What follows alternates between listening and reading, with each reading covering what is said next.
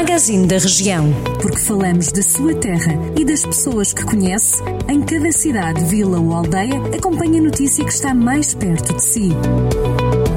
Magazine da Região. Edição de Irene Ferreira. No magazine desta segunda-feira fazemos ronda por alguns conselhos da região, nomeadamente por Armamar, onde a autarquia anunciou a suspensão por tempo indeterminado de toda a atividade desportiva nas piscinas cobertas do conselho. Armamar, recordo que é o único conselho do distrito de Viseu sob risco extremo de contágio por Covid-19.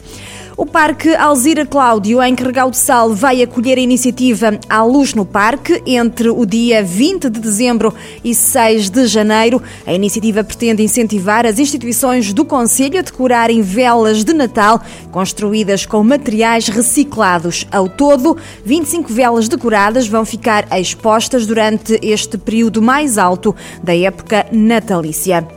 A Câmara de Castro Daire vai também investir mais de 2,4 milhões de euros na substituição integral do sistema de iluminação pública por iluminação com tecnologia LED. Segundo a autarquia, que tem o projeto financiado em 95% por fundos comunitários do Centro 2020, o objetivo passa por implementar medidas de eficiência energética nas infraestruturas elétricas do Conselho.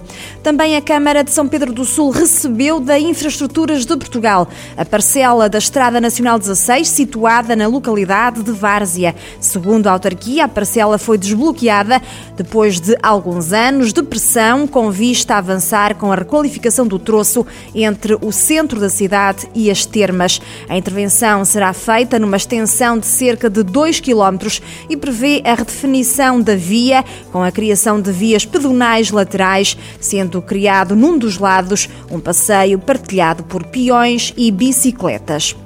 O Conselho de Viseu ficou de fora dos mais recentes apoios da Direção-Geral das Artes. A denúncia foi feita pelo presidente da Câmara, Almeida Henriques, que lamenta que o Ministério da Cultura não se preocupe com a produção cultural fora das áreas metropolitanas de Lisboa e do Porto. As candidaturas apresentadas pelo encenador Graham Pullin e também pelas associações A Crítica, Sweetfields, Girassol Azul, Ardemente e Ritual de Domingo foram todas rejeitadas. Estes são alguns dos assuntos que pode ler em permanência em jornaldocentro.pt.